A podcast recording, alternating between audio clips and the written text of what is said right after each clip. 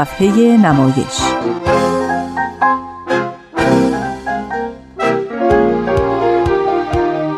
فصل دوم.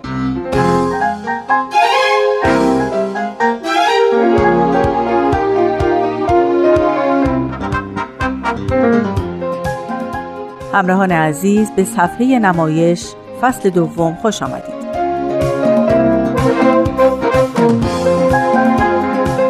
امروز هم بخش دیگه ای از سرگذشت اکبر رادی یکی از برجسته ترین نمایش نام نویسان ایران رو به شما تقدیم می‌کنیم.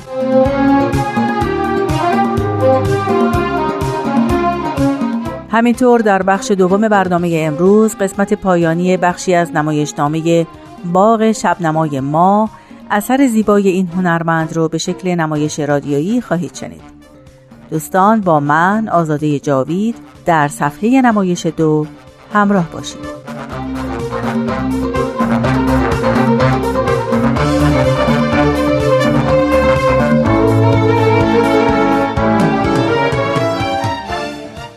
حمیده انقا و آرش رادی همسر و فرزند اکبر رادی در مصاحبه ای دیدگاه های خودشون رو درباره آثار او بیان کردند. بشنویم نظر خانم انقا رو درباره منبع الهام شخصیت های آثار رادی.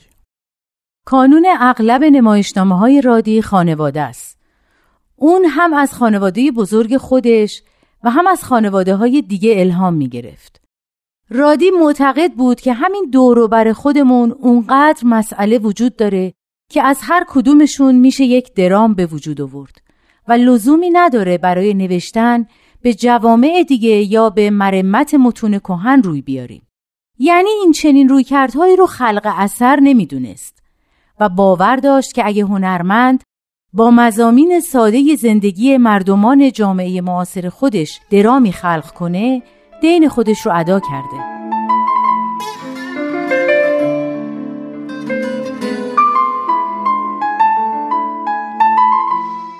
درباره تأثیر فرهنگ در آثار رادی به ویژه بعد از مناسباتی که از دوره قاجار شکل گرفت آرش رادی فرزند اکبر رادی عقیده داره.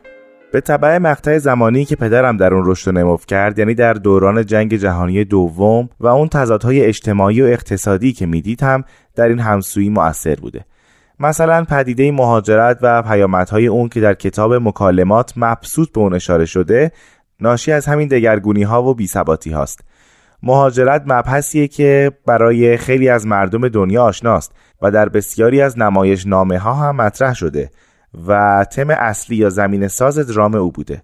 از طرف دیگه تضادهایی که در فرهنگ جامعه کوچکتر یعنی خانواده پدرم وجود داشت بسیار مورد توجه او قرار گرفت. خانواده ای که بازاری بودن و شاید از خیلی جهات ویژگی های مردم عادی رو داشتن. مثلا شاید کمتر کتاب میخوندن. و به خاطر همینه که شما در بعضی از نمایشنامه های پدرم با روشن فکری مواجه هستید که در تقابل با بستگانش قرار می‌گیره روزنه آبی، هاملت با سالاد فصل، از پشت شیشه ها، ملودی شهر بارانی، ارسیه ایرانی، تانگوی تخم مرغ داغ یا لبخند با شکوه آقای گیل نمونه هایی از این دست هستند. اما در مورد موضوع بسیار مهم زبان در کارهای رادی که به اصطلاح بسیار شسته و رفته است و در عین فاخر بودن و حفظ اصول ادبی اثر می‌تونه با مخاطب عام هم ارتباط برقرار کنه که ویژگی چشمگیر آثار رادیه. آرش رادی نظرش اینه که در مورد زبان بحث اون باور پیش میاد که مادرم پیشتر اشاره کردن و اینکه نمایشنامه مهمترین بخش ادبیاته و به همین مناسبت مقوله زبان نزد پدرم بسیار اهمیت داشت. کما اینکه آثار نویسندگانی مثل چوبک، بهرام صادقی، صادق هدایت و در میان نمایشنامه نویسان معاصر کارهای دهه پنجاه اسماعیل خلج رو که زبان ناب و یکی داشتند پیوسته مرور می‌کرد و بهره می‌گرفت. و از بود فرهنگ مردم این آثار براش جاذبه داشت. به خاطر همین دلبستگی وقتی نمایشنامه ها رو از ابتدا تا انتها بررسی می‌کنیم می‌بینیم که زبان از قالب کتابت و رسمی نویسی به شکست نویسی گرایش پیدا کرده. البته استثناءاتی هم در این زمینه به چشم می‌خوره مثل باغ شبنمای ما که در دهه آخر زندگی پدرم نوشته شده و در اون زبان پالوده قجری و به طور دقیقتر ناصری به استیلیزه ترین شکل ظاهر شده.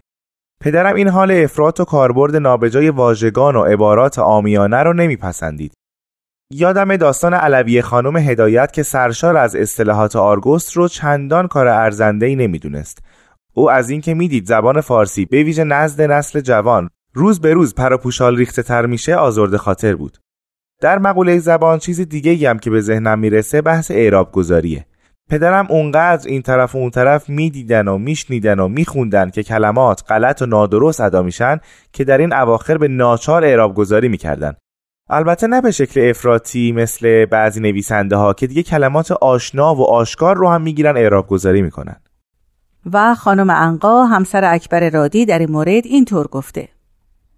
برای نوشتن هر نمایشنامه ای رادی سعی می‌کرد زبان مخصوص اون کاراکتر رو پیدا کنه یاد بگیره و بعد در دهان اون کاراکتر بگذاره. به همین دلیله که می‌تونیم بگیم به تعداد شخصیت هایی که در نمایشنامه های رادی وجود داره لحن و زبان هم متفاوته. مثلا وقتی با یک پزشک روبرو هستیم می‌بینیم که زبان اون مربوط به همون قشره. در مورد کارگر، استاد دانشگاه و سایرین هم همینطور. رادی ماهها و گاهی تا دو سال وقت میگذاشت تا زبان مخصوص شخصیتهاش رو پیدا کنه.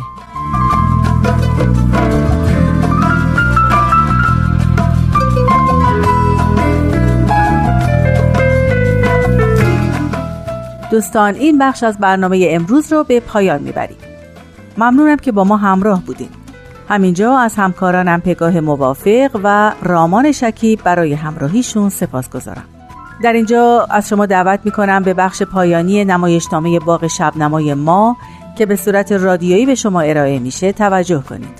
البته همونطور که قبلا هم گفتم ما در این مجموعه نمایشنامه ها رو به طور کامل اجرا و پخش نمی کنیم به این امید که شما دوستان این آثار رو تهیه و مطالعه کنید.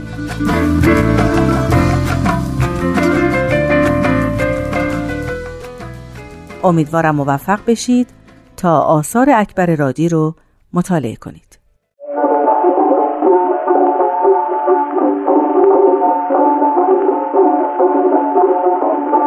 باغ شبنمای ما نویسنده اکبر رادی. کاری از گروه نمایش رادیو پیام دوست. کارگردان آزاده جاوید. قسمت دوم. فصل دوم کتاب جبه. بخش دوم.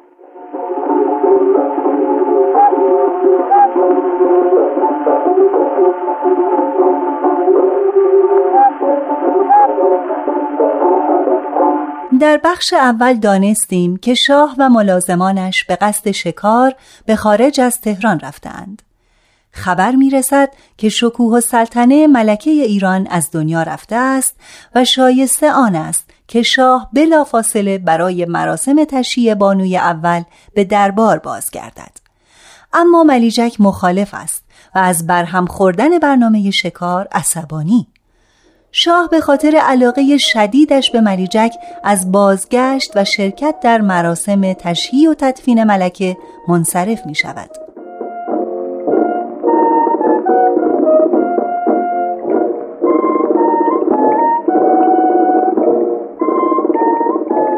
شاهنشاه چاکر دولتخواه عرض جسارتی دارد. فقط پراپوش نگویید. البته هرچه اراده کبریایی علاقه بگیرد همان است. اما چطور می شود یک پادشاه معظمی از دری که تابوت بانوی اول ایران را با موزیک عذا بدرقه می کنند بلادرنگ تشریف فرمای شکار شوند. غلام خانزاد همچه خیال می کند که این کار بیقاعده زبان املال نه شگون دارد نه در نظر طبقه رعیت مستحسن است. زز زرت! قربان. بندگان عالی شاهنشاه. اعتماد و سلطنه حرف ما کفایت است. دیگر اظهار لحیه نکنید. امر امر قبله عالم است. از عرایز شما هم خیلی مکدر شدیم. این چه خزعبلات است که در موقع حرکت ما می‌گویید؟ حالا تکلیف چیست حاجب؟ چاره کار مخفیانه است قربان. دسته تشی از درب شمس الاماره به ناصریه می رود موکب شاهانه از سردر الماسیه به باب همایون نزول اجلال فرمایند. یعنی جنازه بانوی عزما و اردوی ملوکانه بلا فاصله از یک در نروند. از دو راه برویم علاهده. خوب است. شما صحیح عرض می کنید پس دیگه بریم. بریم دیگه شابابا الان هوا ابری میشه قرنبه. خرسک جفتک می‌زنه قورباغه ماهور می‌خونه زیقول زنبک میادش بازم نحس. بریم دیگه.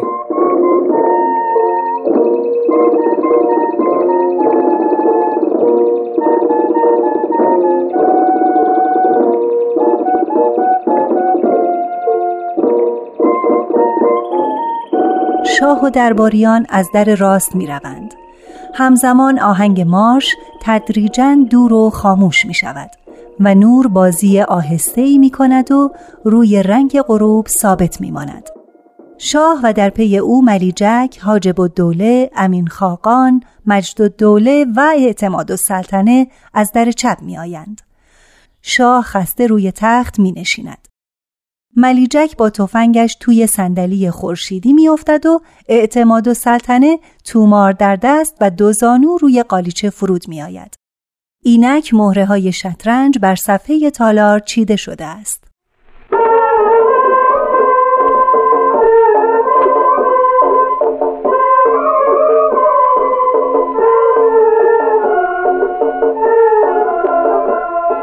روزنامه شکارمان را می نویسیم.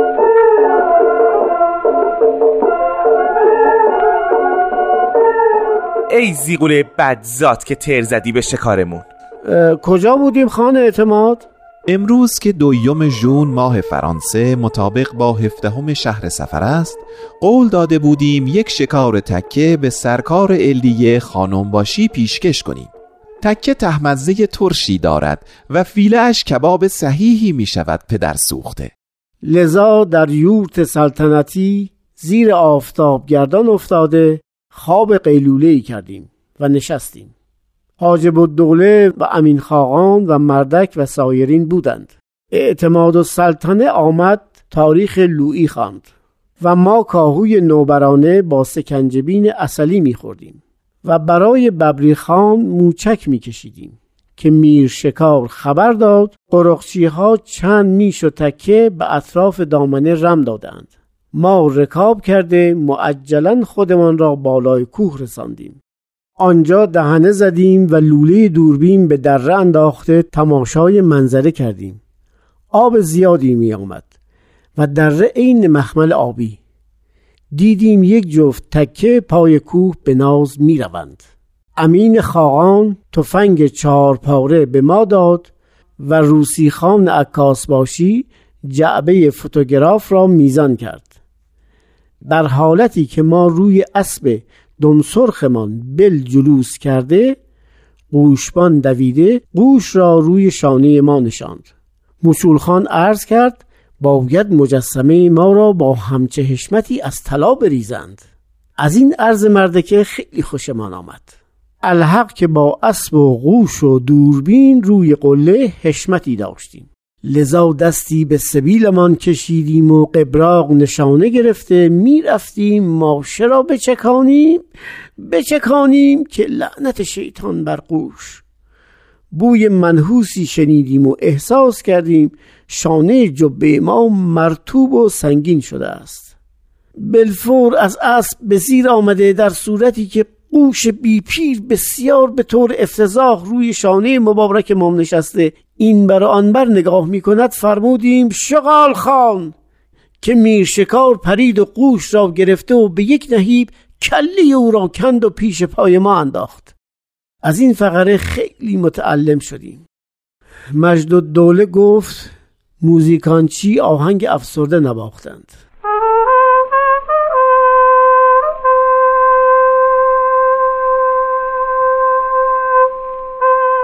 ما بی اسب ایستاده آمدیم به یورت. جبه خواسته در پوش افتادیم و قوری چای را با نقل فرانسه همانجا صرف کردیم. بعد قلیان کسافتی کشیده می‌خواستیم حمام بگیریم. اما چون هوای سرخ حسار سرد بود و ما قدر یبوست داشتیم موکول کردیم به فردا. لذا پس از انقضای شام یک انگشت مربای چاتلانگوش به ملیجک من مرحمت نموده سه عدد زالو بسته خوابیدیم. چه فایده؟ آری چه فایده که این قوش بدقماش جبروت ما را لکه دار کرده است؟ ما نوشتی؟ سلطان ابن سلطان ابن سلطان.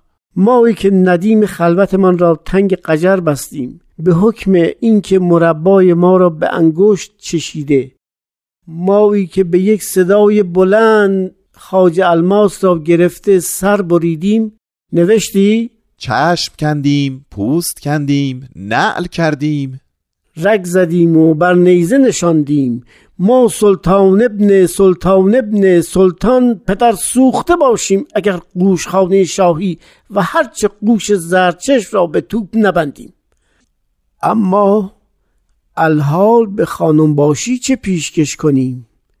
چه ناز شست بگیریم؟ اصلا به او چه بگوییم؟ اینقدر بی ارزه بودیم که یک تیر تفنگ هم نینداخته دست از پا درازتر بازگشتیم؟ یا اینکه به جای میش و تکه نجاست یک قوش را به درب خانه آوردیم؟ آه با این درد این خرچنگ سیاه چه کنیم؟ آقایان راهی کنجی پناهی نشان بدهید که ناپدید شویم. باید به یک طورهایی اسباب سرور شاه را فراهم آوریم.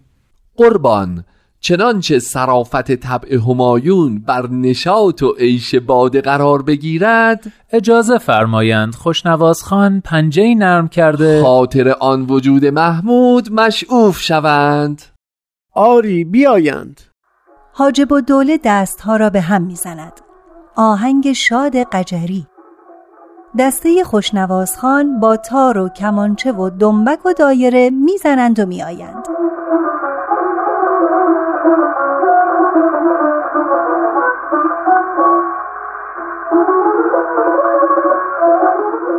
شاه گرفته و غمناک طرف تخت تاووس می رود.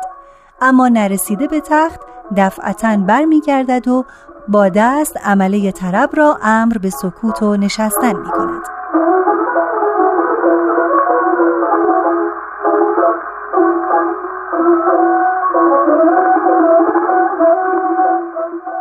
نه زخمی در جگر داریم که تار و کمانچه آسوده نمی کند در حالتی سرفکنده و شاخ شکسته با زحمت راه برگشتیم و از سائم مزغان فلفلی است که بر نواسیر ما می پاشند اردو کشیدیم سه فرسخ بدو بدو کوبیدیم تا سرخ حسار که چی؟ موزیک عزا زدیم و دوباره بدو بدو برگشتیم شهر.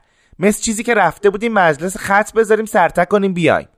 ای لحنت به تو ای زیغوله بدزات که خرس و قوچ و پلنگ سرمونو بخوره. یه سیخ بلدرچین کبابی هم نزدیم. چه بگوییم به خانم باشی چه بگوییم که آنجا روی قله با حشمتمان چه کردند؟ آه دیگر چگونه قوش بر کپک و دراج بیافکنیم آن چگونه آن شیشه فوتوگراف را به آینده ارمغان کنیم؟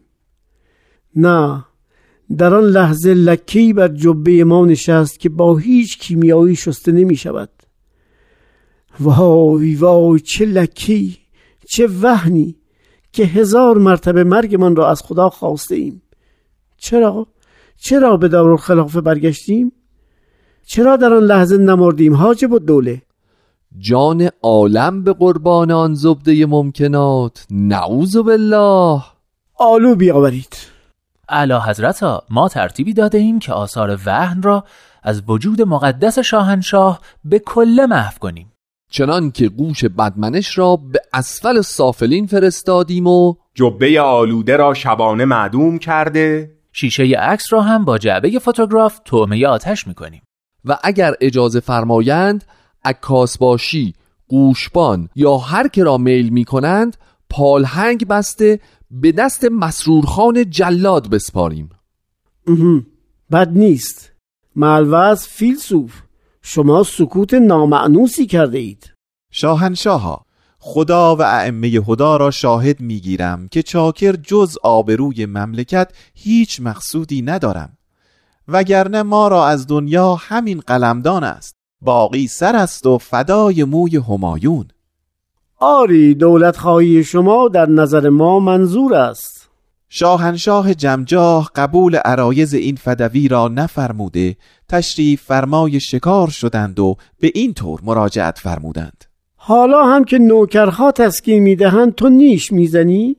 غلام اینقدر می‌داند که هرگاه قبله عالم به جای این قسم تفریحات بیقاعده با ببریخان و ملیجکان در پولیتیکات روس و انگلیس مراقبت کنند یا به تنظیمات ملتی مشغول باشند؟ دکی. بازی خرسک جفتک زد. قربان. اگر زبان جانسار بریده است بفرمایند دیگر در حضور این زوات محترم عرض و جسارت نمی کند. خان اعتماد ملیجه که ما طفل است و شما هم شخص فاضلی هستید. جغرافیای بلاد را مکتوب کرده شجره خاندان ما را به طرز منشیانه نوشته به سینه تاریخ کوبیده اید که باید بدهیم ملت بخوانند و پند و عبرت بگیرند. پس شمایی که در قلم بیهقی زمانی به الطاف همایون ما مخصوص بوده بدانید که ما هم حرمت ریش خردمندان و اهل علم را واجب داشته قدر مثل شما نوکری را خوب می‌دانیم و در صدق مدعایمان سرکار را به یک قطع نشان تمثال ممتاز قرین اعتبار کرده مکرم می‌داریم. مایه مباهات خانزاده است.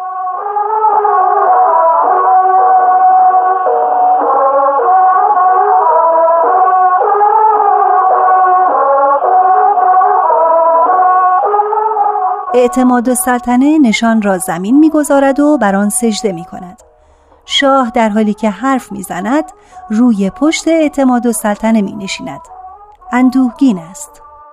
علا ای حال برای آنکه رتق امورات را فتح گردانیم یا به هر طریق دولتین فخیمه را سر جایشان نگاه داریم باید دماغ چاقی داشته باشیم که از نداریم آقایان کسالتی در دماغ اقدس شهریاری به هم رسیده لازم است مجلسی در این فقره منعقد کنیم.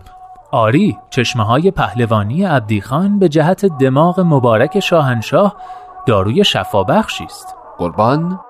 بگویید عبدیخان بیاید.